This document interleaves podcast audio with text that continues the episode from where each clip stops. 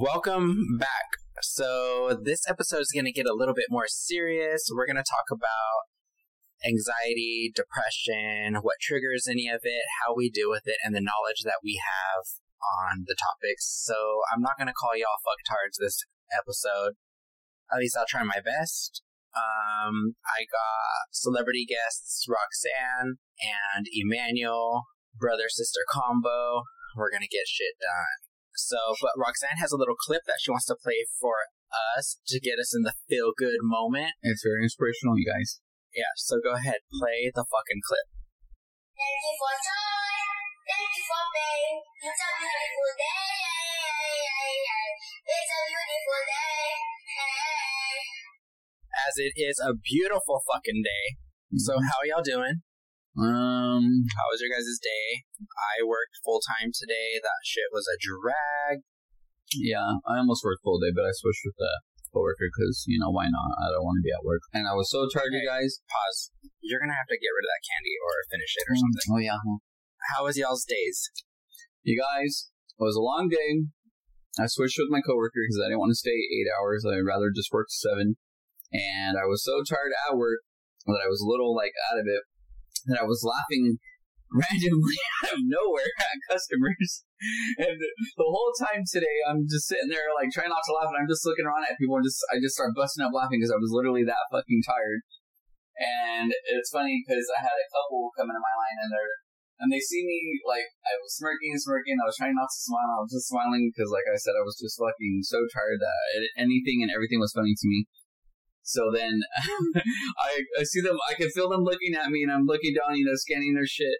And then um yeah, I'm like smirking too hard, and now it's turning into a smile, and now it's turning into a laugh. And I look right at them, and they both meet eye contact face to face, or eye contact with both of them, and I just bust out laughing in their face, and they look at me like I'm fucking on crack.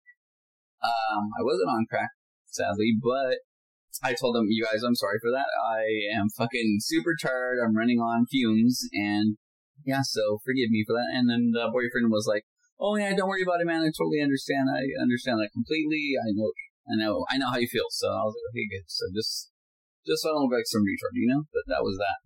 By the way, side note, did you hear yourself on episode five giving me your albino name? Yes, of course I did. And how do you feel about that? I wasn't sure what spot I was going to come in at. I'm mad that Alexa didn't call me ask me an albino name, but whatever, it's fine.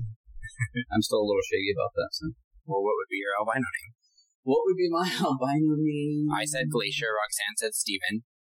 Unless you've had a change of heart since then, Roxanne. Definitely not. That totally fits that. I would say my albino baby's name would be Marcelo Asparagus. I mean, I stand by sober. Actually, well, the day when we were talking about when you recorded that episode, I had thought of something good, and now it like totally escaped my mind, so I can't even think of it now. But my- I sober, drunk, high on any kind of drug there is out there. I stand by the option to give it the fuck back. along with gingers. Oh, speaking of um, albinos, I saw my very first albino in the flesh today at work. Oh, I thought you were gonna say midget. Oh. I was about to say what? No. Oh, apparently albino midgets don't exist because we googled image search it and nothing popped up. Because, like I said, when you do see one, you immediately cardiac arrest. I wouldn't know whether to get a fucking autograph or just croak. Oh, that's very interesting that you happen to come across. Uh, An albino today. yeah. Mm-hmm. See, you I didn't. I didn't see the front of the face, but my coworker said it even had the red eyes. Oh, see, so but you're channeling It's like a fucking white rat. you're with the- channeling all that energy, so now it's being directed towards you. So now you're gonna see more and more. So now I'm waiting for the albino midgets and the midget gingers. and I hope you get a whole truckload of them fucking entering your store. So, uh, How about that? apocalypse. yep, apocalypse of the ginger slash fucking albinos. Yeah, I would Why have not? to. I would have to off myself. Well, mm-hmm. Times Okay, are so- changing. Uh, yeah, definitely. so back to topic. So we're gonna get into a little bit of the anxiety, depression. Like I said, this episode is gonna be a little bit more serious. You know, we can't all have fun and games, and I'm gonna try to not crack jokes about the depression, anxiety, but y'all know me. So if you guys suffer from anxiety, say I. I. Right. Okay. So what? what? So who wants to go first? You, well, Emmanuel, I know suffers from really bad anxiety. Um, so you may not know exactly what anxiety is, but when is the first time that you actually felt something different on an emotional level in that way? Yeah, I know exactly the day and not the time. Well, basically the time. Yeah, this was back, and I want to say maybe 08, 09. Um, I was at farmers market with Alyssa and some other people, and I don't know. I remember being there. I think this is because it happened after my gallbladder surgery, I believe. So after I had my gallbladder surgery, it was like 08, 09. We were at farmers market, and I remember there being there. It was a cool day. I was having fun. For y'all that don't, for y'all that don't know what the farmers market is, here where I live, every Thursday night or evening, whatever, they have like a little market that goes on. Live band, vendors, uh, food trucks, all that nonsense. May through October. It's spring through till winter comes. almost winter, but yeah. So we were there at the farmers market, and then out of nowhere, I remember being there towards the front because it's like a big building. It's like the center. It's like it's called the um, what's it called again? The Civic Center. The Civic Center. Yes, it's a big old building called the Civic Center. It's like a, basically a little like town park, whatever thing. Y'all can Google it. It's the Hanford, California Civic Center. Civic Center. Yes. Auditorium. Yes. Yeah. Um, I was off towards the left side of it, and we have palm trees that's kind of surround the lining of the area. And then I remember just feeling kind of weird, and I was like, "What the hell?" Like I feel kind of weird, and I was like, obviously, just I didn't understand it at that point. I didn't know what anxiety was because I really never experienced that. It's gonna sound stupid as fuck, but this is what I felt. So bear with me here. I remember standing there with her, and then out of nowhere, I felt like the world literally was going to turn upside down. it's stupid when I say it, but honestly, it's not stupid. It's there's a term for it. It's called vertigo. well, that's what I'm saying though. But But it doesn't Thinking of my- stupid.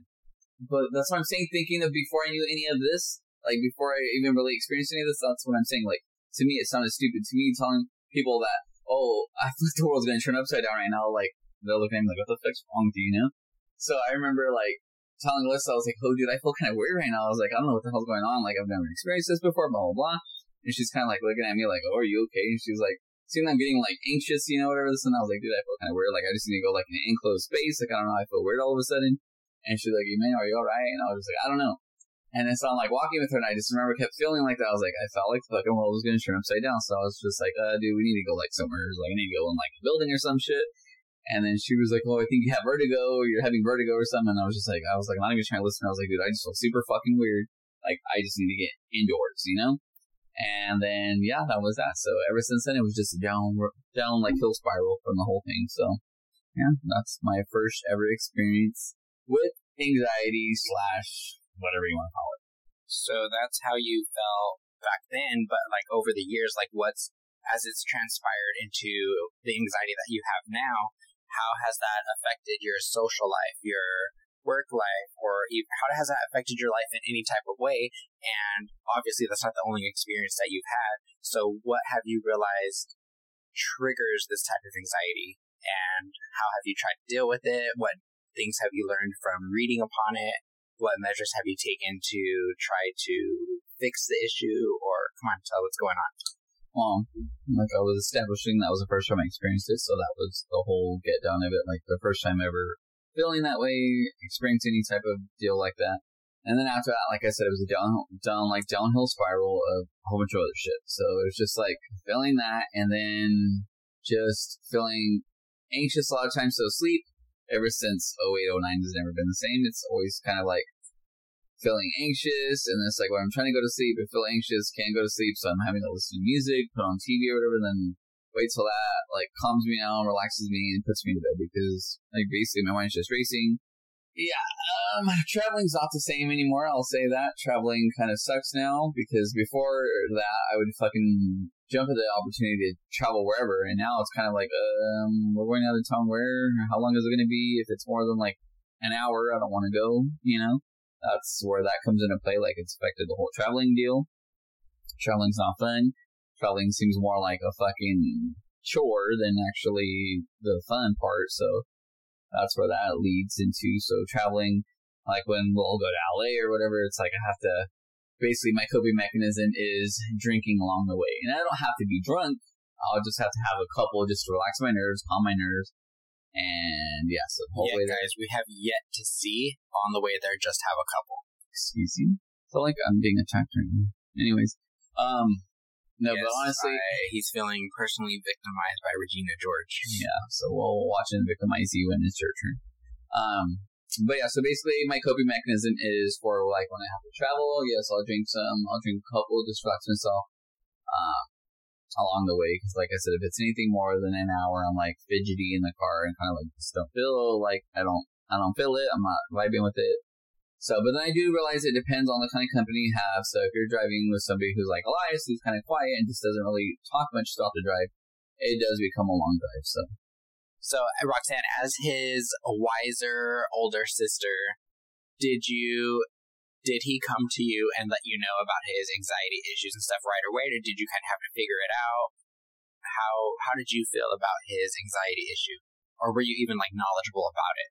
No, he definitely, I think just his lack of understanding or relating what's going on to it being anxiety probably played a role in him not knowing that that's what he suffered from. But yeah, no, that those are something I think we suffer silently because maybe how intense it is, or like I said, we just don't know what it is. And yeah, so no, you don't know what somebody suffers from unless they open up and tell you. So, Yeah. So I'm safe to say he didn't open up and let you know that he was going through any of this. No. That's also safe to say another coping mechanism was like being around friends. Like after meeting Elias, like we always like hung out with like friends and uh, like had parties and stuff like that. And a lot of my coping mechanism was like hanging out with friends. It wasn't so much even having to drink because you know obviously knowing me and everybody who knows me personally knows I like drink. But it always necessarily never had to be that. It was just that just added to whatever fun, you know. But honestly, it was also just hanging out with friends in general. Uh, it was a lot of times where it felt like my family just being around them kind of wasn't like cutting it. So it was like friends was another option to make, you know, to help out with that, you know, because like sometimes, you know, as we all love our family, but sometimes it can be a little much, especially if we're all in the same room together and everybody knows my family. We're loud as fuck.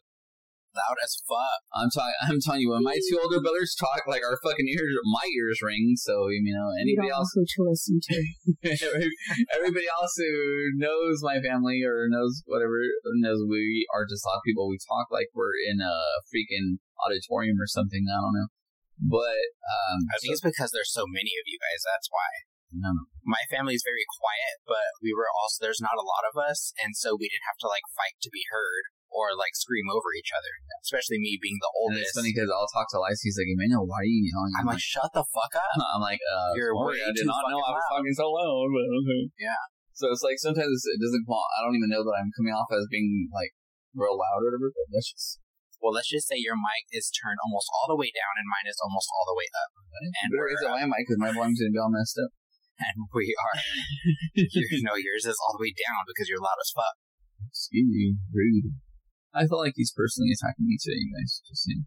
But anyways, um, but yeah, so um, like hanging out with friends is also just another way of um, basically relieving just anxiety because just in general, like I said, after 08, 09, it kind of just went just downhill and it just as years go on, it kind of progressed more and more to being just more like fucking harder to deal with.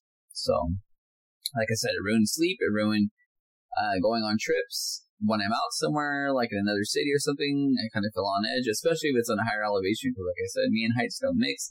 And the first time experiencing any kind of anxiety, whatever, it was like the whole world shooting upside down, which is like a height thing, basically. So that's that. So heights and traveling. Now, have roads, you have you read makes- upon any information as far as anxiety or the type of anxiety that you suffer from? I kind of looked at stuff because, like, what you know, like I said, we're always drinking, so a lot of times it's kind of like I kind of want to like try an alternative. That I don't want to always have to drink in order to feel better.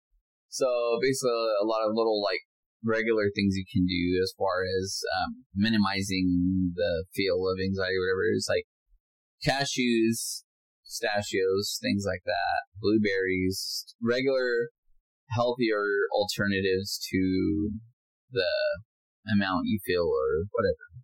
Do you ever plan to get your anxiety looked at, checked at, or checked on? Or how do you plan to fix this? Or are you just going to live like this for the rest of your life? Well, as they all say, medication just, you know, I mean, why get yourself all doped up on pills? For me, honestly, like I said, I mean, I've also just found other ways to deal with it.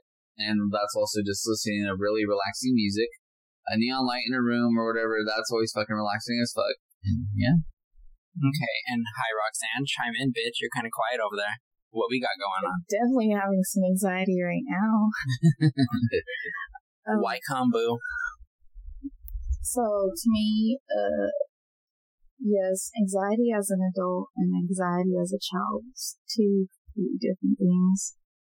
I you mentioned depression earlier, so there's that included, and um, they're two different battles. I feel like anxiety is more crippling and traumatizing at that moment, and depression is just something that's long and kind of you roll with the punches and it has its waves.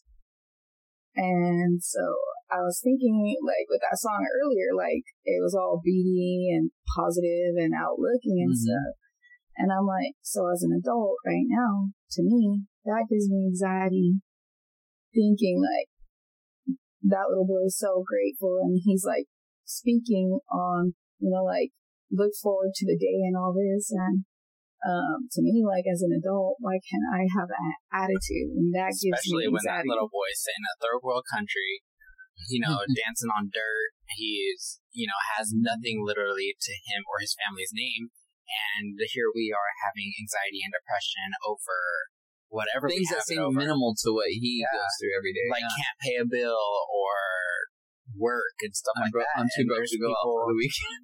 too broke to go out Yeah. and to the bar, or too broke to go in, or just even that, not that, but being socially stratified by our income over where we live, over how we live, anything like that. And there's people in these countries, like that little boy, who have this song, you know, talking about a beautiful day and be grateful for what you, you know, just to be alive. And he thinks in that way, and yet here we are, you know, in lovely, beautiful America. That's probably one of the lead. That's probably one of the most things that us as a free country lack is the just being grateful for what we have and mm-hmm. what we have access to. And, you know, but then again, that's just how we are over here, That's I what they say. Basically, the best things in life are free.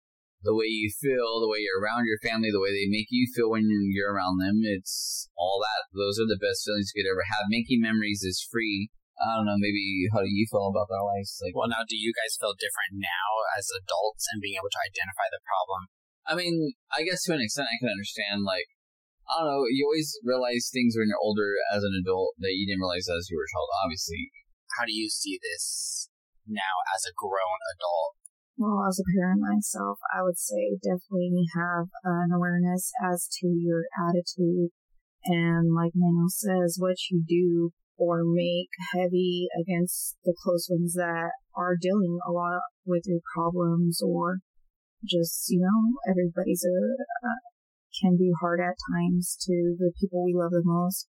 Some it was more an emotional and attention thing and others where it was just time of day. I oh yeah, I do want to say yeah. So if you're suffering and you're definitely not okay, and you can at least identify that uh, part about yourself, I would definitely say seek some help and know that there's support out there and resources. Because yeah, suffering from anxiety uh, and or depression, and it be something that you can't deal with and debilitating, definitely reach out to somebody and get that help. Even if it's just like a little bestie. Like, Obviously, the most thing for anybody is to go seek some actual professional help because, I mean, well, I mean, like no 10 year old out there can like walk into a clinic. Well, and yeah, like, I they have like school counselors and stuff like that. Who knows to say? Who's to say they're any good? I don't know because I never, obviously, at that age, would fucking think, yeah, I want to go talk to a school counselor and all fucking school counselors do all my whole life. contact CPS. Anyways, it's different for everybody. Everybody deals with deals with it in a different way. Obviously, like from my point of view, I can only say what works for me. And my point of view is literally being around people that make you laugh. If you're around people who can make you laugh, you'll have the fucking best time ever. So good friends, good conversation, laughing your fucking ass off is literally one of the best medications possible. Laughing your motherfucking laugh. I mean, ass off. Versus fucking medication and whatever else, you know. You Okay, wait. The conclusion could be though, be mindful of others because they could be carrying a big old chip on their shoulder. And people, But that's please what- don't be one of those people that are an asshole and like, like causing problems. I never even asked you. Do you want your real name on here? Yeah, Rex. I can, well, I can, I can bleep it. I mean, I can I can bleep out your name. So tell us. Um, I know you suffer from either anxiety or depression, one or one or the other. Now, as an adult, that you know which one is which. When did you start feeling either one of the or, or like when was that even a thing for you? When, when I was little, I would say it's more of a emotional blast and firework of everything you can feel in the book and you don't even know what to do about it. So like kind of like you're being struck by lightning or something you can't. you don't know what's going on. And if you're able to come out of that quickly, great and awesome. And maybe you can learn how not to do it. But, um, I think growing up, I would have experiences where something freaked me like out of my mind or like creeped me out. I don't know that, you know, you kind of just over exaggerated a lot more than what it is and it comes off more severe than what it is. And sometimes, like I said, if you don't reach out, you're just carrying it with you and you're letting that uh, defeat and that overwhelming feeling take over you. And you can do that for a long time. And that is not a way to live either. And I think that's what I did. So my experience coming out of that is definitely like finally having to say, I've had enough of that like, hey, what's going on with me and how do I fight those feelings or those um, situations that put me at such defeated type of thinking and just go from there. But like I said, you really have to take a stand and uh, fight against yourself, I guess. I would give her credit though. Um, out of all of our siblings, obviously I can't speak for my older brothers or my older sister, but I think my sister out of anybody would under like understands it better than anybody because she dealt with it at an earlier age. I think most of us dealt with it after the fact when we were already past preteens, Yes. like to an adult. I was always made fun of the one. I was always the one made fun of for like crying at every single thing or being scared of every single thing. Like I was the most sensitive one. So So you were more you were more basically emotionally intact. yeah, everything hit me so much more harder. I felt so much more uh, like just Yeah. I don't know. you were more self aware, I guess, of what you were feeling based off. I guess the other siblings were kind of more not. I guess. Yeah, that's what I'm saying. Like she dealt it at a lot earlier age than any of them would have. Even if they did dealt with it, it wasn't to an extent where they were kind of like struggling with it. It was kind of like they felt some sort of, and it was like, oh, okay, yeah, I passed on because you're a kid and you don't know, you're a teenager, you fucking block your feelings.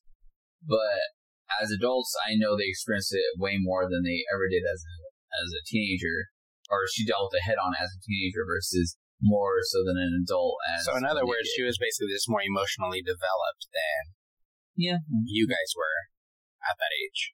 yeah, I guess you could say so on that.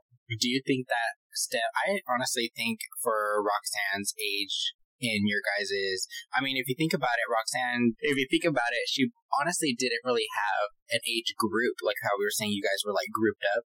It was kind of like she's the middle child. And so she was either going to be more mature to hang out with the elders or she was going to be less mature to hang out with the younger. Yeah, So she kind of had to be more emotionally in touch in different ways in order to bond more with you guys and then be more emotionally developed to bond with the older ones. Hmm. Yeah. I guess I would agree with that. I, You know what I mean? So she kind of had to be more in touch with her feelings as far as being able to bond with all of her siblings she in was different ways. yeah, stuck in the middle of. Yeah, she had different age groups that she had to kind of connect with. Yeah, to Yeah. connect with. And To also being okay alone because sometimes neither one of those age groups wanted you in there. As the middle child, you know, she was either going to be looked at as the young one or she was going to look at as the older one. And if they were all competing, they were like, bye, bitch.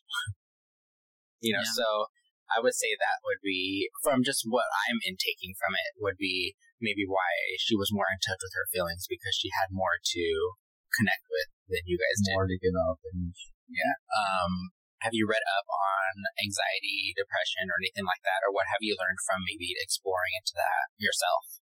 not only like having to deal with it at such an overwhelming level of it as a child, I've done like so much work because it's still something that is can be so crippling. And that I think if you can realize that for those people who suffer like that, like I said, that's not it's not a way to live. There's hope and there's so many examples I could just say of how uh, like from moments at school that you still think about where you made yourself embarrassed or a fool or just something so tedious as hey, I was having a conversation with my superior and I completely went off track and just made myself look like a fool. Those things can really like last and like carry with you and make you feel like you have to adjust yourself for uh, future situations.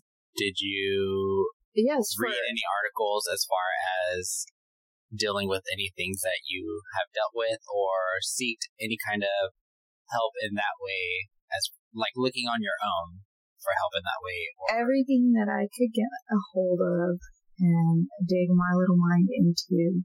I still do to this day, and it is something I probably just because it is fascinating and uh, amazing just how something so trivial and uh, just what seems so big at the moment, or even what can't go away, like a reoccurring thought, Mm-hmm. uh, can just, like I said, it it sort of fosters your life from here forward, a certain way of living. I mean, there's it goes into other mental issues too, and uh, like I said, to me, it's such a ongoing uh, goal of mine to is to discover that and heal those parts about me or work on those parts about me teach uh teach myself how to when i'm in those situations how to come out of them because uh, coming out of them and being able to live a little bit more better is it's you know you can't sort of like i don't know you really can't it's like a skeleton maybe you like leave like a skeleton behind Mm-hmm. of that way of living Basically, a shedding. Yeah, I would see it as a shedding. Like a sh- snake sheds their skin, fucking releasing all that negative. You have to learn Activity. techniques to get over it, you know?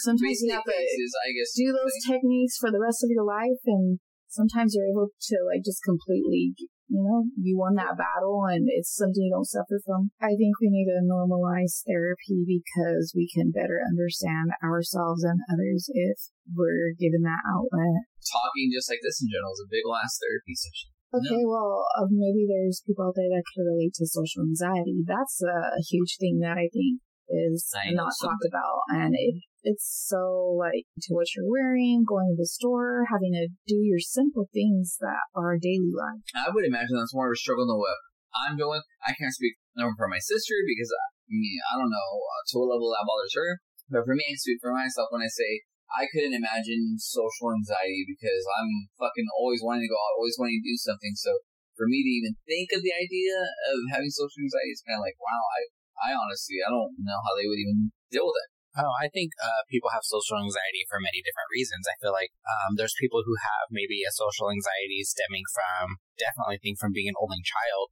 They don't have, they're not getting, especially if their parents are older or gone at work all day or anything like that, and they're left just at home with maybe a grandparent or somebody else in the family. Shout out, Lice was a only child for a little bit. they're not gaining that social experience with other people their age or gaining a social experience experience in general because they're at home basically by themselves. Maybe maybe even too early having to become an adult because you Yeah. That's one How thing take me and you talked about, yourself. Lice. That's one thing me and you talked about. We were fortunate to grow up with all of our siblings. Him, it was like what a five year span between you and your sister. So a five year Well, span. not only that, like, if, if I mean, technically, when you want to get into age, we're five years apart. But before my sister even was developed into like an actual human being, but by that age, where she can at least even interact. yeah, interact or even understand anything that I'm telling her, she's probably already around that time, maybe like four or something like that, you know, Yeah, but that's still an early age. four or five. Yeah. I know. And by then I'm already 10. So I've gone basically 10 years with not having another child around to interact with. Okay, so now that me and Roxanne have shared our story, now it's time for you to share your story, and Yeah. what struggles and experiences you had to deal with. And when you first realized and experienced Hmm. anxiety, or you felt something just wasn't right, and you didn't know how to So with it. I do not think I suffer from any kind of depression. Um, I'm not a depressed person. I don't suffer from. Yeah, I don't think I suffer from a depression. I definitely suffer from anxiety, but um, anxiety to me comes in different forms. I'm a worry wor I worry. I worry about anything and everything. I overthink every single situation. I overthink every single opinion. I overthink all of that stuff. My first experience with experiencing any kind of anxiety, or at the time not knowing it was anxiety, but feeling it, was um, probably during the time that my parents were going through their split. Um, they were very young. They were not planning on having me at all, considering their age. And they both came from different backgrounds of life from the way that they both had grew up in their households. And so they were dealing with a lot themselves. Their relationship was not good at all, was not good for them, was not good for me, was not good for anybody. So me kind of being not put in the middle of any of that, but being the only kid there that was experiencing it or had to kind of figure, you know, they're going through their stuff and then I'm put on the back burner kind of because they're dealing with their own relationship, dealing with their own issues that they got going on. And so, of course, I was like major anxiety. I had no idea what was going on. I didn't understand any of the issues that they were going through together or separately. I just seen the drama. So then, of course, me not knowing what anxiety was or not knowing how to even deal with any of that, um, I was just sick. I would, I think I, I had like detachment issues.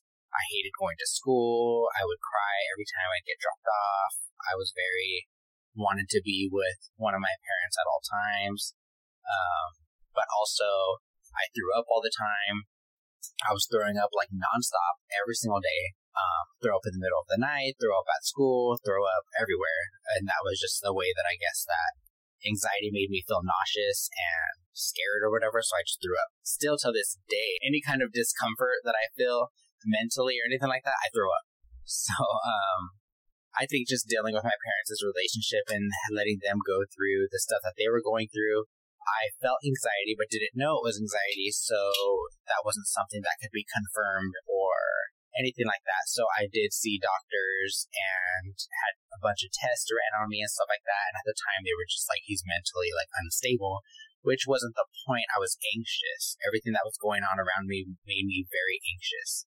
And so I was throwing up all the time and I couldn't tell them what was wrong or what I was feeling because I didn't know. That goes to show you how much doctors make misdiagnose kids. Like, Yeah. Because I mean, at that age, you didn't know what kind of you're going through, but you knew what was causing it. Versus, oh, let me bring my kid to a doctor and see what's going on. And the doctor's just like, oh, this kid just looks like he doesn't know what's going on with the world, and he's just out of it. Like, but she knew exactly what was going on as an adult now versus when you were a Yeah, child. as an know. adult, of course, but Yeah. even as a kid going through all that drama with my parents' relationship, I could never identify that I was going feeling this way because of my parents' relationship Exactly. or problems at home or anything like that. As a child going through that, I was questioning why am I throwing up all the time? Why do I feel this way? Why do I feel that way? I could never pinpoint, oh, it's because of this or it's because of this. I still, even though I was feeling it, didn't know what I was feeling, which was anxiety. Now I know what anxiety is, so now I know, oh, this makes me uncomfortable, that makes me uncomfortable, this makes me worry, this makes me stressed, or anything like that. If a child can't mm. identify it, they can't help their adult peers identify it, you know, so So I'm saying, but looking back as early as you did and experiencing it, it's like, how do you relate, you know, versus now, I mean, looking at it from adults' point of view, you can fucking almost see signs like of a child going through something and you can already get an idea. Yeah. But But that's what I'm saying. At the time, my parents were you still know about that. teenagers. They were, They were still fucking yeah. their own life. So that's why they weren't even as a, as adults now. If I seen a kid mm-hmm. Feeling some sort of way, I'm like, oh, the kid's probably anxious, you know, or the kid is stressed or something like that. But as a 30 year old adult, I know what that looks like. Mhm. My you parents- sooner, you know. you know, by the time my parents were 30 years old, I was already 15, 16. So, you know what I mean? They couldn't identify that in me as like a seven year old, an eight year old. They were really They were kids themselves, yeah. But yeah, I still deal with anxiety every single day when it comes to anything. I think I think if there's a person out there that says they don't have anxiety or don't experience anxiety, liar. that is a lie because every single You're a liar. I'm coming for you. when you're nervous about something, when you're scared of something, when you're anything about any situation, you, that's anxiety. You can have anxiety from happiness. You know what I mean? You can be so happy with something that's going on in your life and you're anxious about it because you're excited or you can't wait for it to happen. Roxanne showed me on Lucas, you guys. when you take it, you can't like close your mouth right away because it'll leave like a little Yeah. dust cloud. We're talking about true. candy, guys. We're not doing drugs here or nothing. Yeah, no, know, Lucas. We're thinking about simply Lucas. Yeah. yeah, what's over Lucas? You close your mouth on Lucas. It makes a cough cloud and you start coughing and sneezing. But um, so yeah, The that's lights pass me on the line. So that so that was my form of anxiety. And i want to say that's the really the only time besides just like normal day-to-day life that i've ever experienced uh, strong anxiety or anything like that uh, now the anxiety or any or unhappiness that i have just stems from any day-to-day life that every human individual The fact that we have you to work is one of them. oh yeah slavery guys Slavery, you come guys. The Paying thing bills. look forward to is that as you get older and as you age and have more experience, some of these anxieties just kind of go away themselves. Yeah. Struggle realizing you have to pay bills. Life is not easy and you afloat. have to force yourself to do Yeah, things. you gotta do what you gotta do. overcome situations. I am so pro therapy. I think it's a thing. I think it should be more afford- affordable. Therapy is not, I feel like, affordable enough for people who are. The thing is, is you can't put a price on fixing somebody's serious life situation. Well-being. and I feel, especially a child, and I feel like uh, therapy is very high priced and The fact that they put a price before they even put No, I get- somebody. I get is that these ridiculous. I get these therapists or psychiatrists, They- whatever. They yeah. worked hard for their job. They went to all this schooling, all this a training. paycheck, they need a paycheck. They're very knowledgeable on everything that they're doing, and they're doing a big thing when it comes to these kids or anybody that they're working with. Mhm. But I also feel like when They could loosen the leash a little bit. Yeah. they could help a little bit by, you know, some of these kids are going through very traumatic experiences and turning their backs because of what their parents can or can't afford. Um, I feel like that should be looked at a little bit. So uh, now that we've gone through our topics with anxiety, depression, where it stems, how we deal with it, you know, now that we've unbuckled our straitjackets a little bit, is there anything else that you guys want to express to the listeners? I would say that there is always hope. And at that little spot and glimmer where you have nothing to hold on, hold on a little bit more, pray a little bit more, and fight those days as best as you could, where you can't give up. And definitely, definitely, definitely be a little bit easier on yourself because that's probably going to help out a whole lot. Is Mhm. like just saying, okay, I'm not doing this right now, but maybe tomorrow I can get it done, or I'll be there at my time will come where I'll get that goal done or that lifestyle that I want. And just remember that there's that hope and, um, there's, uh, like Emmanuel was saying, there's just that we're one second away from a different life. Exactly. So do, it's so easy to beat yourself up over the negative than there is positive. It's always easy to beat yourself up. So don't be so hard on yourself. So yeah, so now that we've got into a little bit of the discussion with them, I am going to transfer this recording over to a couple of my other friends, and we are going to discuss their experiences. And who knows, they may have they may have different experiences. They may feel differently. Mm-hmm. They may have different issues, different problems, different childhoods, different futures that they see for themselves.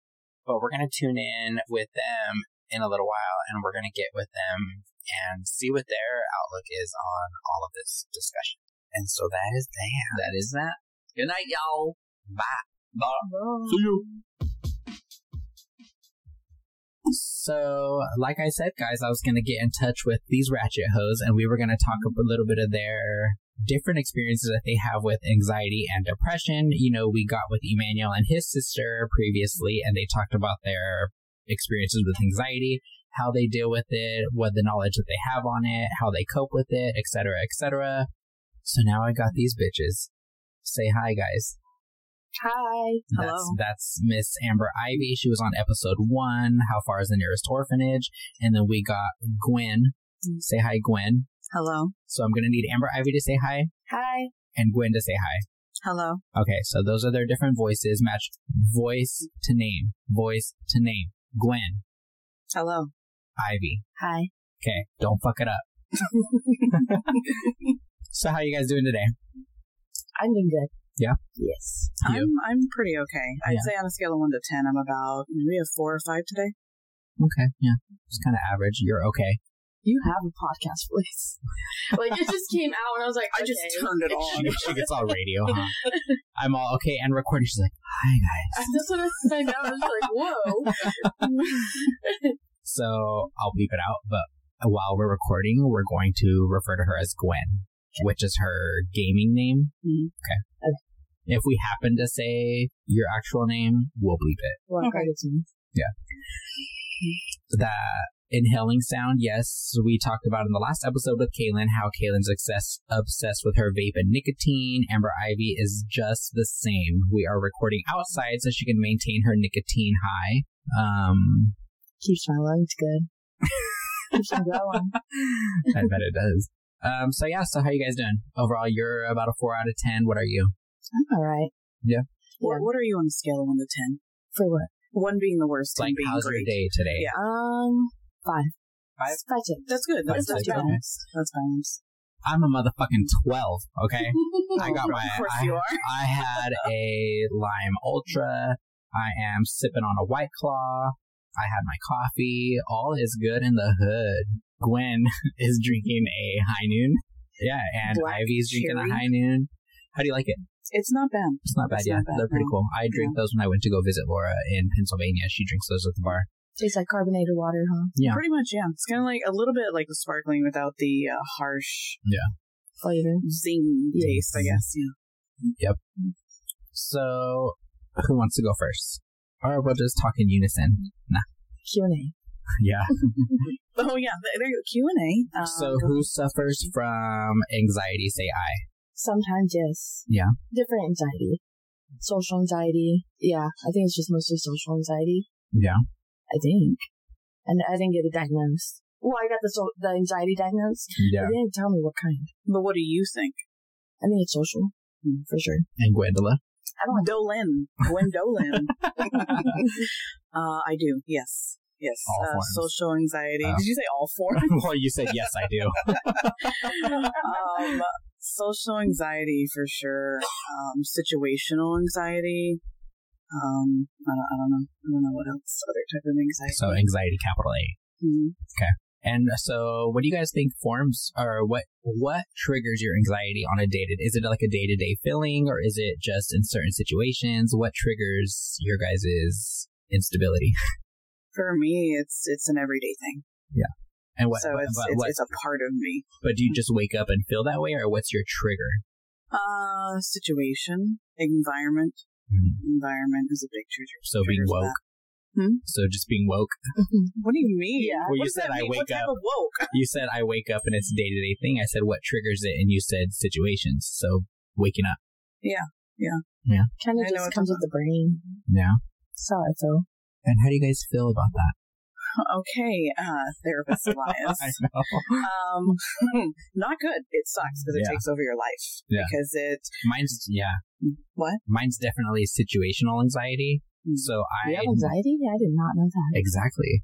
You're good No. at like masking it. I have very bad anxiety, but situational anxiety. So not it's not an everyday thing. It's when I'm going through a emotional situation, as far as like an argument with a spouse, That is or an argument with a friend, or something not going right at work. It's just normal, So normal you- anxiety, I so guess. it's just when you got emotional damage. Yeah. So anything as to, it's basically situational anxiety. I only get it really when it's something's not going as planned or something's not going how it should normally. So you have control issues? Oh yeah. Oh, I'm a control freak. So I have to know exactly what's going on, when it's going on, how it's going to happen, what time to be there, what time to leave, who's involved, who's not involved. I like to know everything. When I don't know, I'm like, why didn't they tell me? Why don't they not like me? Oh, you hmm. overthink it? Yeah. Yeah, that's what I I'm a big overthinker. Yeah. So Yeah. I think when you start to feel people who have control and they like to have control. They, when they get a sense of losing that, it's almost like you're just starting to ascend. Your mind doesn't know what to do. The Yeah. gears aren't turning. They're breaking. There's fire everywhere. Yes, I like to literally know everything, and if I don't, I'm like, why don't I know that? So you don't like surprises? No. Well, what do you do? I, to- I also don't like other people knowing things that I don't. Like, especially in the workplace, if freaking Susan knows how to do something and I don't, I'm like, why did y'all bitches teach her that and not me? like, let's get it together. I need to know how to do that. So you have jealous And I'm doing it next too. time. Yeah, ah. I think that comes with your overthinking. yeah, exactly. I'm like, why didn't you? Why didn't you teach me that? Why do you like mm-hmm. her better? Why do you want her doing it? Why can't I do it? Yeah. Susan, go the fuck home. I'm doing it. so, what do you do to calm yourself down in those situations? White Claw. No, don't don't promote drinking. Come on, It's not- Literally, that's what I do. I I drink a White Claw. okay. Well, without the white claw, what do you do? Sleep. Really? I can't be woke and have anxiety. I either need to be woke with White Claw or put down. You need to find a healthy alternative to that. I hear Coping. feeling grounded helps. Yeah. Trying to remind yourself that you're grounded. To each their own. Okay. Well, sleep is also a good alternative. It really is because I know some people that do also have extreme anxiety and they they go and they lay in their bed for a while. Maybe they watch TikTok or they listen to something until they fall asleep. And by the time they wake up, they're better it's past. Yeah. I mean, I also stay busy, as y'all know. I'm literally never home. I'm at work all day, and then if I'm not at work, I'm probably at the bar. If I'm not at the bar, I'm out to dinner or lunch or something with a friend. If I'm not doing that, I'm recording the podcast. You don't like being alone. I don't like being by myself. I don't like not having anything to do. I cannot just. I mean, unless it's like Vanderpump Rules. Yes. Unless it's like Vanderpump Rules, there's no reason for me to sit down and be in front of the TV.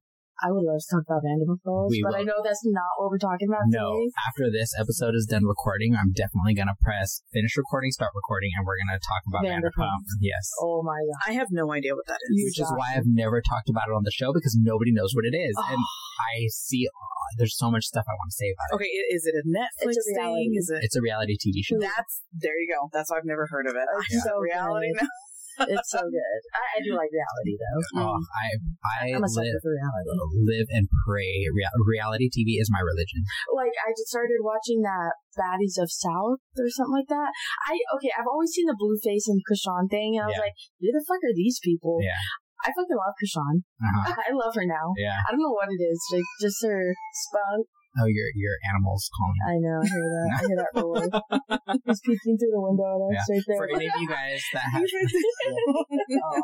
for any of you guys, yes, we're gonna have a lot of background noise. We're gonna. She has um, given birth to a child, and yeah, as you guys remember, we couldn't abort it. Yeah. Um, we are also recording outside because she has a vape addiction, so there's gonna be a lot of different background noise. There's a big old huge beast walking around the backyard, which is Her name's Blitty. her animal. So yeah, there's gonna be a lot of background noise. Y'all just shut the fuck up and listen to the episode. Who cares? That's our audience. That's our little true. Yeah. Yeah. Little audience. Meanwhile, the little freak has his face to the window and he's watching us out here.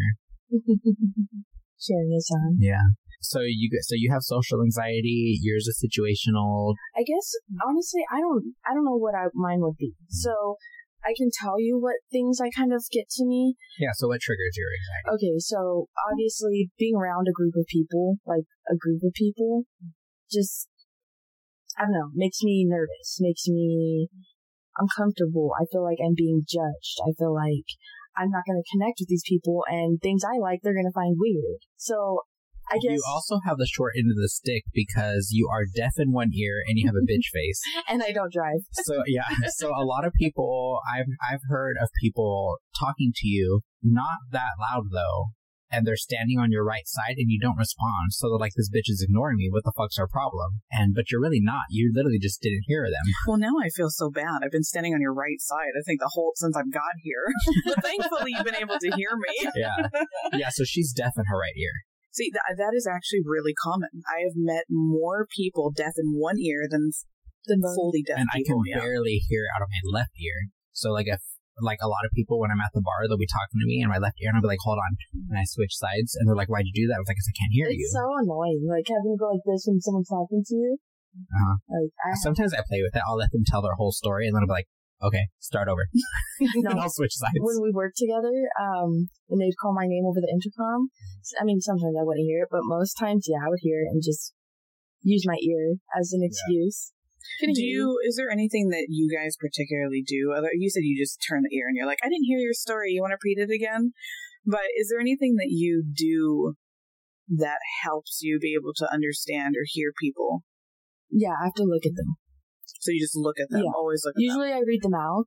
them. I can't see your mouth, but I, I can hear you pretty good. But yeah, I usually try to read the lips and connect it. It's a little harder with TV if it doesn't have subtitles, Mhm. and you know that that's I've just accepted that I have selective hearing, so if I care enough to hear the story, I'll is different. if I care enough to hear what you had to say, I'd switch sides so I can you can tell me in my right ear. If not, I'm gonna pretend like I'm listening. I'm just gonna nod and say, "Yeah, "Yeah, Is that why you never hear me? uh huh." and then if, if it wasn't anything interesting, then no, I didn't hear your bullshit, and you don't have to repeat it. That is exactly why I have anxiety. So yeah, so you don't like large crowds. You feel like you're being judged. well, yes, and I feel like the biggest strain that's put on me is making friends. I guess. Mm-hmm. Um, I'm not good at making friends because I feel like nobody likes me. But that obviously that's just in my head. That's my anxiety. Yeah. So is that is that that's like your own insecurities, Yes. right? Telling yourself, "Oh, you probably can't do this," or Mhm. "You're not good enough for that," or something Nobody's like that. gonna like. Yeah, or, or nobody's going to get along with you, or they're not going to connect with you the way that you want somebody to. Yeah, and that's that's what I want. I want someone not to judge me for like just accept accept me as I am. Mhm. Yeah. just like I would accept anyone else. Some of them. Yeah, some. some you just oof. I don't know. I feel like a lot of people want that. They just want to be accepted for Well, everybody wants to wanna- be accepted for who they are, but some Mhm. people also have to understand that who they are are not great people sometimes. And That's true. That's true. And not everybody's going to get along. Exactly. Not everybody is going to like you and expecting to get along, like you said, in a group of people. That's act, that's, that's asking a lot, you know, and that's Yeah. asking a lot for yourself. And then sometimes people start to conform to the group. So mm-hmm. then they are liked, but they're not even being themselves. Yeah. Which is, I feel like I am one of those people that can literally adjust to any type of given person that I that is put in front of me. I can be friends with so many different types of people and connect with them really well. But I- why? That's just how I am. Like if I like I know if I'm gonna hang out with my siblings, we're gonna sit and we're gonna just eat a bunch of fat food and probably watch TV and we're gonna talk crap about all our family. You know, I know if I'm hanging out with you, I'm not going to go out to the bar. I'm not going to go invite a whole group of people over to my house. We're going to sit and we're just going to hang out and I'm enjoy each other's person. time. exactly. I know if I hang out with Amber, I'm going to come here and we're going to sit and we're going to chit chat, maybe have some drinks. We're going to do some arts and crafts, you know, something like that. If I go hang out with my other friend, I know we're going to get hella ratchet and we're going to twerk on bars and bar hop and get crazy. You know what I mean? Like I, I'm able to adjust. So we're the boring friends. No, I'm just able to adjust to. That is exactly what I thought. No. I'm just able to adjust to the type of person that I'm hanging out with, which I love because I can be super dorky and we can sit and watch Harry Potter all day, or I can go out and learn how to twerk with Megan Thee Stallion. So, so long story short, you vibe. yes, I just whoever I'm with, I that's mm. what we're doing. Yeah. What if you don't like them? Then I'm not with them. Yeah, then he But what doesn't, if he's not agreeing going out. Then I'm very good when I so if I'm in a group of people and I don't like some, and I don't like an individual that's there, I am either very good at either I'm going to respond to you and I'll speak to you. You're not going to get my number. We're not going to text. Don't add me on social media. We're not friends, but we're going to hang out because we're in a group setting. Or if it's that drastic, I'm able to hang out in that group setting and literally act like you are not even there. It just depends on why I don't like them. I've had to do that before. It's it sounds like it's something that may be kind of hard, but it's it's not. It's Literally easy not. to pretend somebody's not there. And takes no energy. Mm-hmm. I, I, I mean, But I'm also can't. mean. I'm also not mean. So if they're talking or they're talking directly at me, I will respond. I can't do that. I mean, It my may be, yeah, it may be like one word, like, "Oh, how's your day going?" Fine. Yeah, But very short worded. I'm but not I going to give you more Yeah. than that. Yeah. exactly, yeah. Mhm. But I'm not mean. I'm not a bully. I have to edit this out I mean, just a little bit. So I'm like, yeah, so I'm not a bully, and there's a that's a there's a difference. I can't hide my face. I give the stink face. If I don't like someone, I'll literally look at them like, you stink. Like, I don't like you. Which is so fine you're too. very like um I wouldn't say emotional, but you're Oh, I am. okay, so you're I'm emotional. So so you're very like uh you wear your emotion on your face. So like you said, you don't like something, you're gonna show it. Yeah. Okay. I mean, That's I try not not so to, but it's just. No, but that that's that means that you're a little bit easier to understand, I Mhm. guess. So you're not as complicated as some other people who sit there and they have a Yeah, you're face. gonna know how I feel. and you're like, Are you mad? Are you sad? Are you happy? No.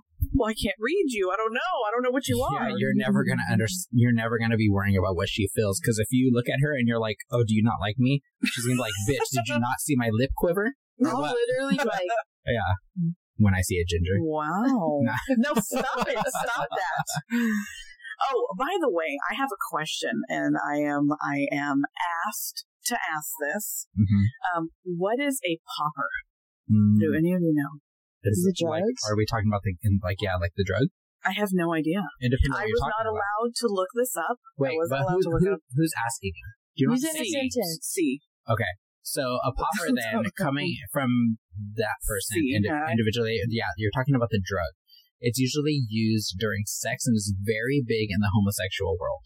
Okay, okay, I'm learning. Okay. It's literally like a little tiny bottle. You put it up to yours or the person you're trying to like date rape, and they sniff it, and it's like an immediate high. It's almost like a chloroform, but you don't pass out. what happens? Oh my gosh. Is it bad? Like, is it? Well, I yeah, it's, it's like done it's like a like you said, it's like a chloroform. It's a date rape drug, But what if much. you like want it? Then you But I guess you just But what's the high? I'm saying like. I don't know. I've what never done like it. Essex? I just know sniff I just know that it's really big in the gay world and usually during sexual activities I think it gives you like the the like want I guess like it just makes you like gives you like a good sex drive or it makes you like kind of a high to where you just don't care about what goes on in that moment. right, like you're you're just really out of it. yeah, and just you're out kind of it and whatever comfort- happens yeah. happens. I don't know. I've never done it. I have in the past had experiences to where a guy would like hold it to my nose to try to get me to sniff it and I just hold my breath. So I, That's scary. or I but I've also had those nice ones that pull it out and it's like, "Are you into poppers?" And I'm like, "Not at all." Oh, see, like, so "Okay." they're they they're the ones that ask are like Yeah. consensual. yeah, like they're th- they'll ask me if I'm into it, if I want it. I'm like, "No." They'll take a sniff and then they'll put it away. I just want to say to the person that told me to ask this, you're naughty. They do it. they do it. No, no, Oh, or they want. To. he better not. Or they want to. I have no idea. I was just told to Oh, ask. Um. Okay, so back to the topic. So anxiety. So Amber sus- suffers from social anxiety. She's scared of being judged by everybody and feeling like she may not fit in with everybody. I mean, Gwen. what about your anxiety? Situational. Okay, and okay, keep going. Inform us, bitch. Oh, okay. God, okay.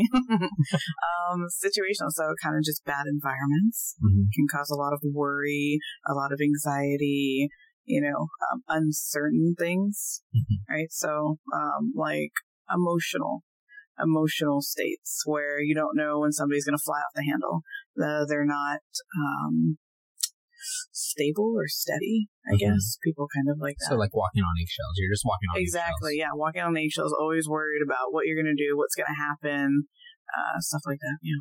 Just being on edge, like wondering if something that you're gonna do is going to trigger them to act a certain way. Well, sometimes just existing can trigger somebody. Just existing. And Just coming out of your bedroom. Yeah. That's the only anxiety you have. Like how do, how does how Um, how do you deal with that in that moment? Like when I start to have a panic attack or just Or just feeling it because it's both. a, Both of them. I feel it all day. It's an all day thing. It doesn't stop until I go to sleep. And then sometimes even when I am sleeping, I toss and turn a lot. I don't, I don't sleep much because it's always there. And it's gotten worse as I've gotten older. Well, not gotten older. It's gotten worse the longer I've been in a situation. Yeah. So it's, it's, um, how do I deal with it? Just take yourself out of the situation. take yourself out of the situation. That's a great one. I I don't know. I guess I kind of don't. I just let it. I've learned to live with it, and I know that It's I'm basically feeling become it. your norm. It's become my normal. Yes, it's become my life. So But I know you, just in general, I know you have a lot of knowledge about anxiety. You've read a lot of things. You follow a lot of pages. You look into it a lot more than most. Tell us what you've learned or what you've come across in your path of um being knowledgeable. so from just situational anxiety or just anxiety in general? Girl, all of the above. Okay. So pretty much, um, and this is these are quotes or articles or even friends telling me things that their therapists have said is to find something that grounds you. So when you start to have a panic attack or you start to have an issue, you feel like you're starting to lift off or your body gets really, really hot and you're starting to panic. Um, just reminding yourself, some people do the rubber band technique where they put it around their wrist and they snap the rubber band to bring them back to reality. Uh, some people sleep like Elias. Some people watch something, listen to something, read something. Um, okay. In one case, this is going to sound crazy. Bitch, the whole episode is about crazy. I know. Di- Mm, We're all Okay. crazy. okay. I guess do whatever you know is going to help you, regardless of what other people are going to think. So if you have to split yourself in two to become a friend, then do that if that helps. I've had to do so that. you're gonna need to explain that. What do you mean split yourself Okay. in two?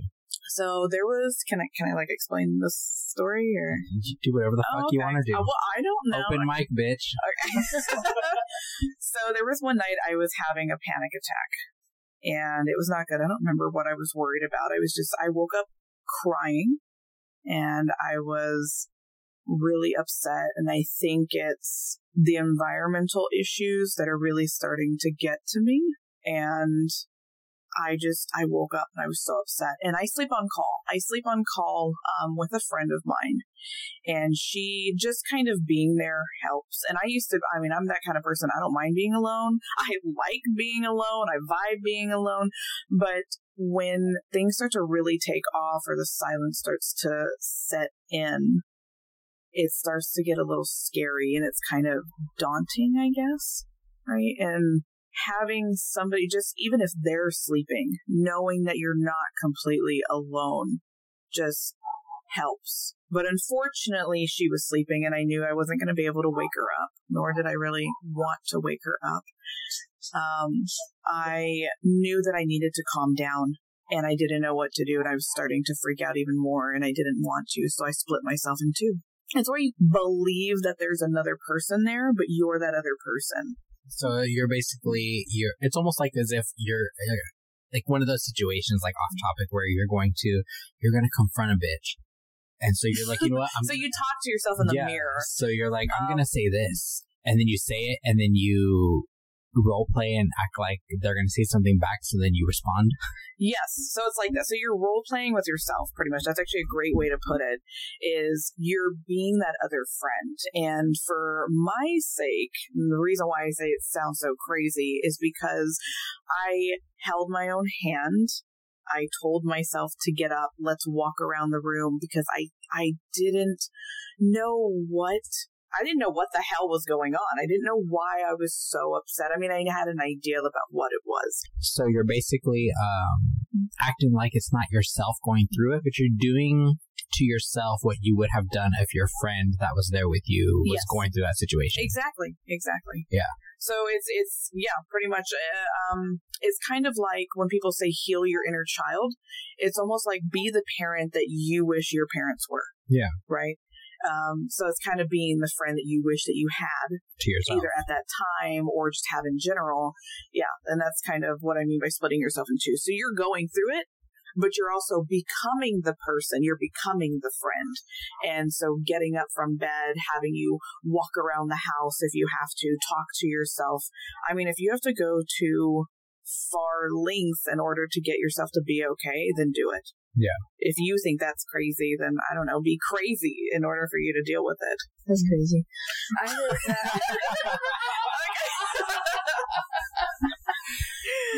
okay. I feel like that's just my natural reaction.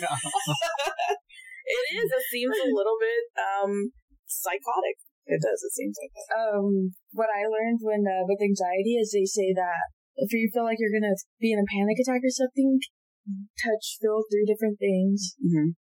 Try to like you know smell or see or whatever. Just point different things. Just ground yourself.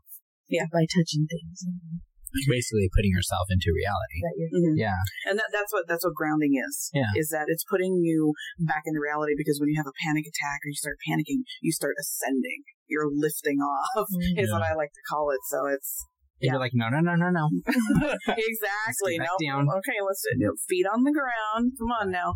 And also um, looking at your surroundings. So if you're panicking and you're panicking about something, something set it off. Obviously, sometimes nothing sets it off. You just get a panic attack from those who really, really suffer from it. Look around and assess your situation, assess your surroundings, your environment. Look at what is around you. And if you're in a bedroom, look at your bedroom. Is there anything that's going to harm you in here? Is there anything attacking you? Is there anything that could have possibly set you off? And just remind yourself that what am I panicking for? There's nothing in my room. Nothing's happening. It's quiet. It's calm. Maybe I have the TV on, the dog's sleeping, you know, what's going on. And, and sometimes that helps too. Yeah. Um, journaling. Journaling is also a really big thing um, if you're having issues or something like that, especially, like I said, when we were talking about anxiety. Um, going and running and jotting it down. When you put your emotions and everything and your thoughts on paper, sometimes it's almost like releasing it. You're releasing it onto the paper. Whether you leave it in your journal, you tear it out, you crumble it up, you throw it away. Sometimes if you go and burn it, like me, I would like to write a bunch of negative things on a piece of paper, crumble it up and burn it. And that shows me that it's gone. It's out there. And I did that once for another anxiety issue that I was having right before bed because only recently have I started experiencing extreme anxiety before I go to lay down. I don't know what's caused it. I don't know why. I don't know what it is. Stop recording me. um, you know, it, it's I don't know. Yeah, I just I wrote everything on a sticky note. It doesn't matter what you find. Write it down, crumble it up, and throw it away, and get rid of it. Yeah. So it's but you have to believe it though too. You can't just do it, not believe it, not believe that it's happening. These bitches aren't listening. We are listening. Oh my gosh, I got it on camera too. I'm just taking pictures of us so that way I have receipts for the Sipsties Instagram and the Facebook page. hmm Um. So, but you you have to believe. Still shots, bitch. That's what, I'm getting. Oh my god. Okay. Steal shots. You're stealing shots. Okay. Okay. Let me Let's take a shot. Yeah, meanwhile, Amber has a whole bucket of shots uh, Oh, sitting next to her. Should we take one? okay. She's Um, spazzing right now. She's short circuiting. All right. Um. Anyway, so you have to you have to believe that what you're putting on paper is actually being released out of your mind. You have to believe that for yourself. Because if you don't, obviously writing something on paper, journaling, doing poetry, anything like that, whatever you're doing is not going to work. You have to believe that for yourself. And it's okay to be like, okay, I'm going to be a little crazy right now. no, it, it, it's just do it. We're recording, bitches. Oh, we're recording right now. Oh, okay, go ahead, go. Continue We're your story. recording, bitches. we ended with the topic of um, you had started feeling depression and anxiety around the age of four years old. Um, but as I mean, Oh, not even when so- she got to high school. High school. yeah, okay, coming back. yeah. Oh yeah, you you came back after eighth grade, and you were a whole different bitch. To emo Amber. Yeah. So tell us about that. That actually like kind of set my life. Like my whole like That set my fucking life, bitch. Did it? I was, you came back as like the emo Amber. I was still the fucking hog that came back to ninth the grade. cheerleader Amber. Yes, but Oh.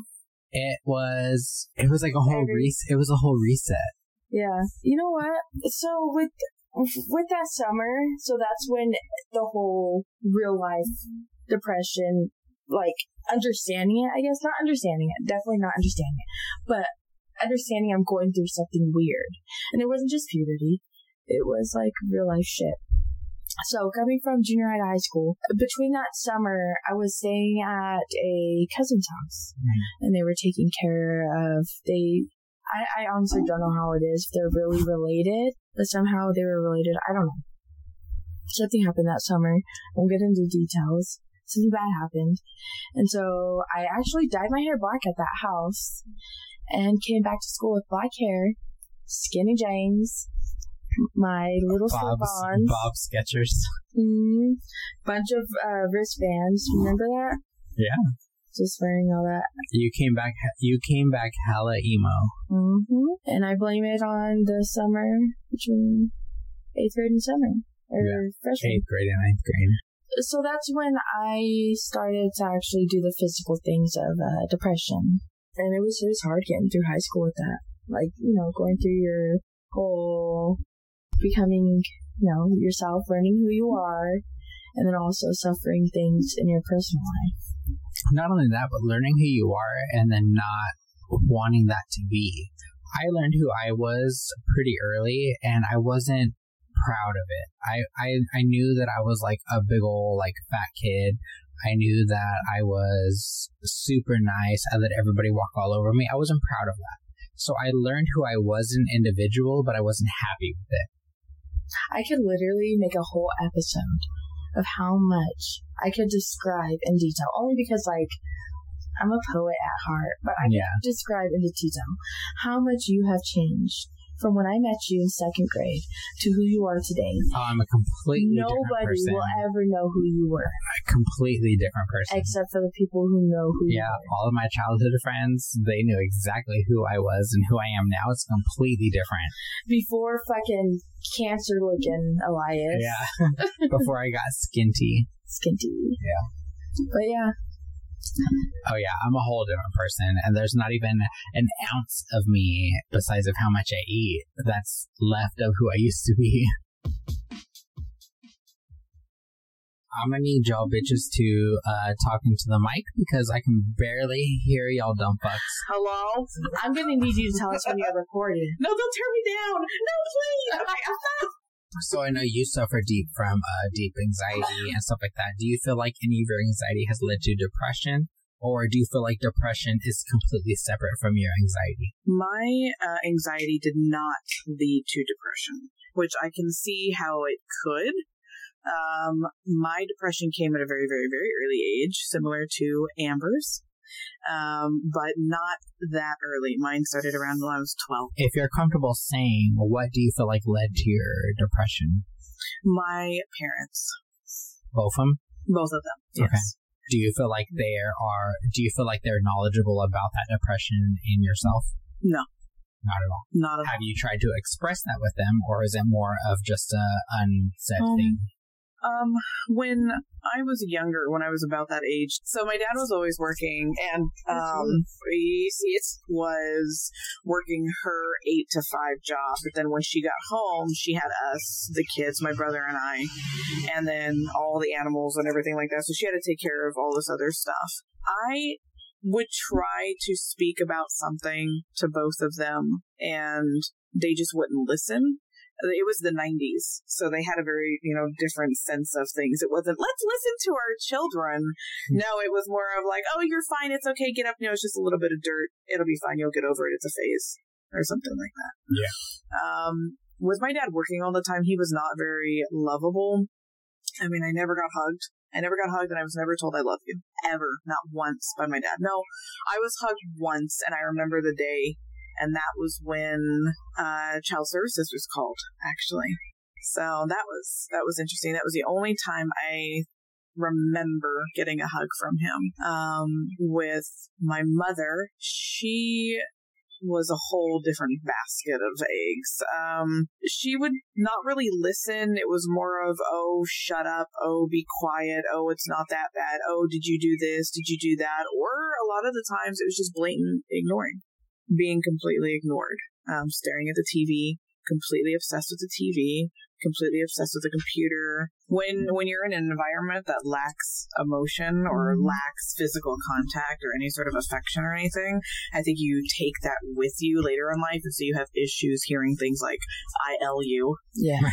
and Yeah, you know being uncomfortable. hugged and yeah because you're not used to it and sometimes it's an extremely emotional situation too um, i've been in a few relationships where they've i've been told that i am loved and it's extremely hard to accept Yeah.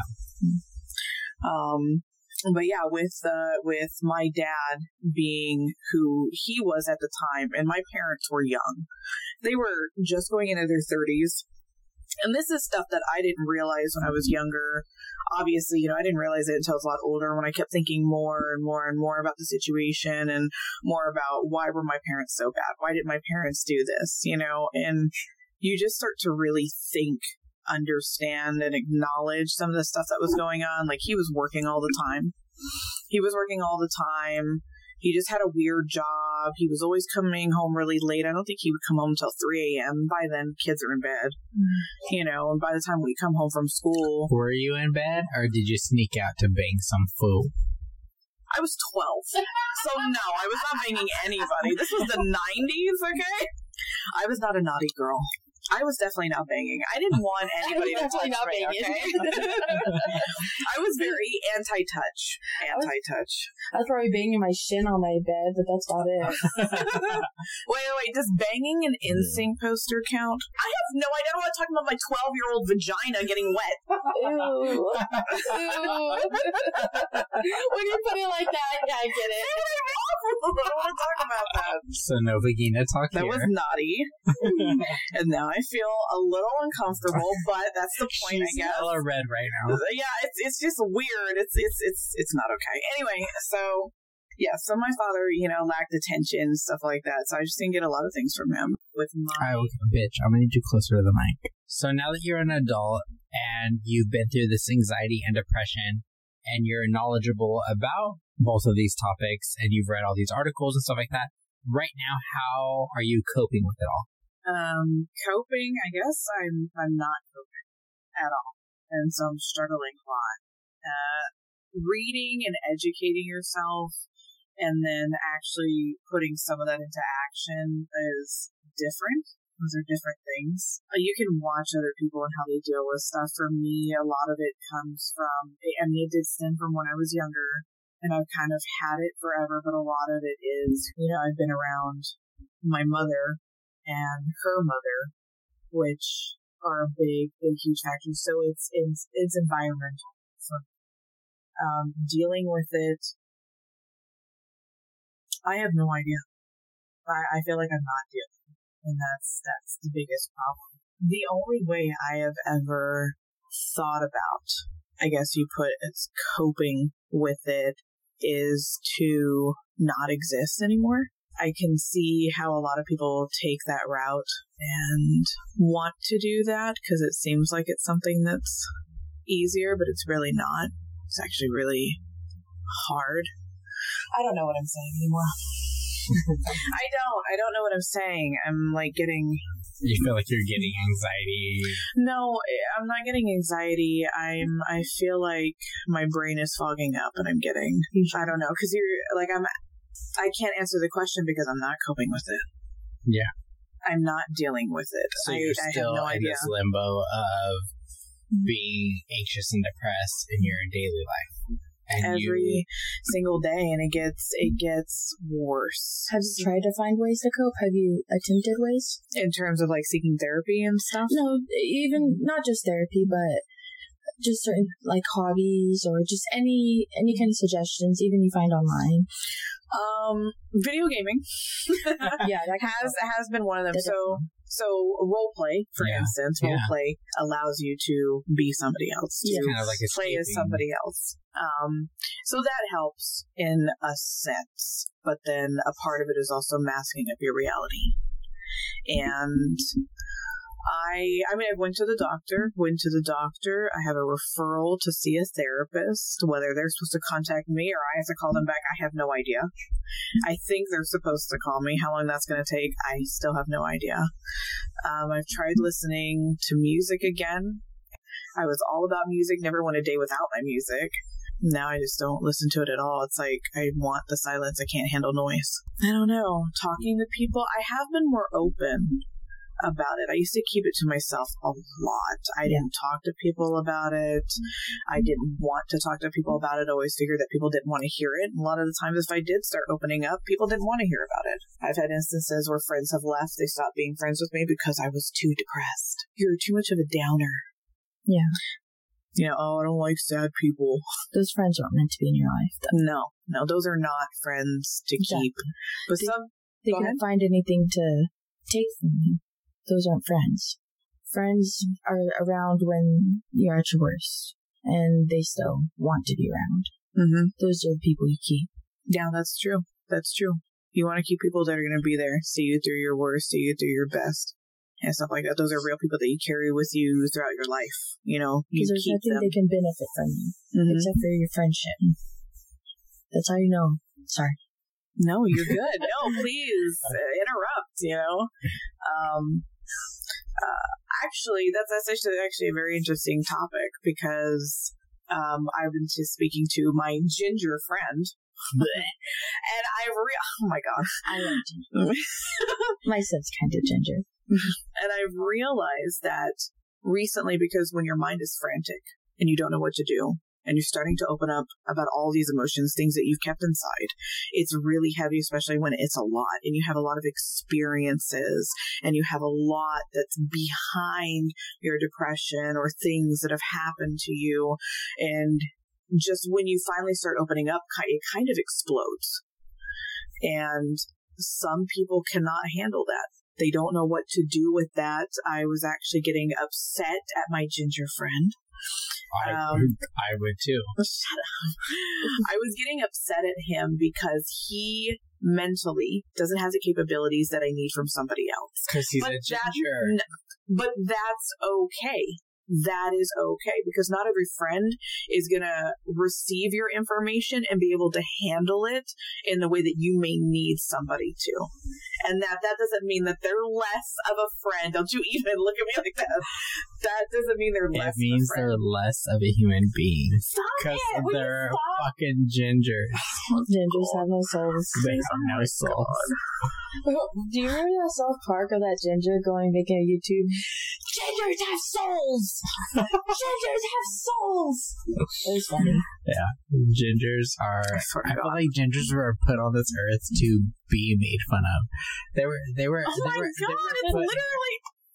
They were put here to be talked about. They were put here for Do you shit mind? shows. My grandfather, who I loved so very much, did have red hair. Okay. he is not. a family member with red hair. It is. Not, it's not. We stop it. stop it. Gingers can be beautiful. The fact that uh-huh. I've given gingers this much attention on episode to episode to episode is kind of Maybe she just rename it to Gingers. nauseous at this point. Secretly love ginger. Yeah, I know you talk fetish. about them enough. Are you That's sure you're not fetish, jealous? Gingers. Fucking disgusting. Have you ever been with a ginger? No, I would never. He won't because he doesn't you like know? that. You don't He's know so unless you try. No, gingers are fucking gross. Okay, well, anyway, If you're a ginger and you're listening to this, okay, hop off the fucking podcast. I don't need your listen. I don't need your download. No. Yes, I'm talking to you. isn't this considered a hate crime? I'll, I'll Is this take a hate it. crime? I will take it. I'll hate crime. I will hate crime the fuck out of gingers. No, stop it! You're gonna stop. stop! They make up like a 2%. percent of the United States. Point one percent. They do not. No, they're actually not. They're not. You say they're rare, but I swear they're not as uncommon. Gingers make up 0.1 percent of the hated community. Did you know there's only 2% people in the world with green eyes? Are they gingers? Am I ginger? No, I'm part ginger. you're not a ginger. I have hazel eyes. Does that count? Are you a ginger? Brown green. No, Mine's like I don't green, know. yellow, brown. You're not a ginger. Well, as I got older, No, I got no, no. natural You know what? highlights. Does if that count? anybody, if anybody out there is a ginger, I want you to come and join the podcast because I want to hear your Prove side of the story. You're doing it. I So want- you, I know why you're saying that. I want, why you're I want a fucking ginger to come. And I want them to come and speak to me because I want I want them to sit here in front of my face, put their fucking grill to the mic, and explain to me why I need to accept them. Just Wait, wait, wait, but, but, your, but why would your opinion matter to them? That's like saying, well, tell me why my opinion matters. Why wouldn't it? I'm fucking Elias Estrada. Oh why would your opinion not matter? Ego just fucking exploded. okay, topic. What do you mean topic? We established we're all anxious and depressed. No, but I don't know. We didn't. I So we don't just know. never grew up yeah, we're all still in high school we're all still hella anxious. We're all still hella depressed, but we're cute, and old. and that's all. I'm not old, You're a liar. bitch. I'm older than you, I think, did I? You're older than me. both both y'all are older than I am. By like a couple months. I, I'm like the same Um, age as your child, and I. I guess that I don't know. I mean, I don't know. So yeah, so I recorded with um Emmanuel, I recorded with his sister, and everybody has their form of anxiety and everybody has their form of depression. Everybody has a way of dealing with it. This is mental what month is this? Mental awareness month. So this is mental awareness month and we are aware of our anxiety, we are aware of our depression, and we are trying to deal with it. Some of us aren't dealing with it, but you know what? It's there. And it's not to be ignored. We have a lot of people that are dealing with these day to day issues. It's a really big thing in our community right now. If y'all are dealing with it, go, you know what? Email me, cancel me at sipsies.com email me y'all's anxiety, your depression, what triggers it, how y'all deal with it, or what you guys even know about it. Because anything you guys have to say can help somebody else. Mhm. Do y'all have anything that you guys want to say to the general public about anxiety, depression, coping with it, whatever the fuck? So yeah, all jokes aside, it's it's a very serious thing, and and you matter. People care. We care, and you you know just stay strong. If you do need someone to talk to and you don't have a friend there, please text or call the number nine eight eight. Please, you're not you're not alone. Yeah, you're not alone. You're not the only one texting or calling that number. You guys will get the help that you guys need, any kind of um, guidance, any kind of information, all of that stuff. Y'all will be helped. Y'all will be saved. Gwen, got inform- any information that you want to give to the general public before we hop off this bitch? Um, like like Amber said, you are not alone. So many people are going through this. So many people, and you're not going to have the same experience as somebody else, and that's okay. That is okay. Um, there is a lot of help if you aren't sure of what to do with your depression. If you aren't sure on how to handle your anxiety, please, please do research. Talk to somebody. Ask somebody whether you're consulting in your doctor, asking for a therapist. Don't be afraid to ask for help. People do care. We care. I care. Um, I also encourage you, if you have an Instagram, to check out the Depression Project. That has actually helped me understand and acknowledge a lot of things with uh, things from narcissistic abuse to depression, anxiety, uh, gaslighting. Uh, there's a lot lot of different topics. They're an amazing thing and they help you understand and they help other people realize that there are others also going through the same thing that you might be going through. Um, as Amber also said, please call 988 if you really have a problem. And it doesn't matter if it's small, big, doesn't matter the size, call them. No, you are not going to be placed in a psych ward. But size does matter. It, You just had to, really. It's all serious. But please call 988 if you really are having an issue, if you are having a breakdown, if you are having a panic attack, if you are at your wits' end and you feel like you're going to take your own life, if you don't know where to turn, you can't turn to your friends, you don't have any friends, please call 988. I know it's scary. I know everybody's afraid. The police are going to show up at my door and they're going to put me in the psych ward or something like that. No, it's it's it's not always like that. Yeah, so And that's all the fuckery we have for this episode. Um, yeah, we had fun. We talked about all the anxiousness, all the anxietyness. So we talked about all that nonsense, and we had a good time. And you know what? This is probably one of the only serious episodes we're gonna have for a while because you know I got to get back on my shittery. I got to talk shit about everybody else. Now, you know what? This put me behind. So I have a lot to go with now. I have, I have a lot to make up for. So next week we're gonna get shit cracking, and we're gonna talk shit about everybody. I'm gonna talk shit about mamas. I'm gonna talk shit about daddies. I'm gonna talk shit about religion. I'm gonna talk shit about babies. I'm gonna talk shit about everybody. We're getting it cracking next week because this shit set me back, and we'll never probably do this again. Okay. So go ahead and follow the Sipsies Instagram for the dumb fucks I can't spell. It's S I B S T I E S. Gwen has one more fucking thing to say. Go for it. Mental Health Awareness Month. Educate yourself. Educate your ass. Yeah. Okay, so yeah, like I said, next week we're gonna get this shit cracking. I have this has set me back a little bit. I have to make fun of all these dumb bitches next week. Um, we are gonna get cracking next week. I have to. I gotta get my mind together. This has just completely deteriorated my train of thought, and we'll never fucking do this again. Um, no more crazy bitches. So. I love being a crazy. Yeah. Email me your topics, questions, comments, concerns.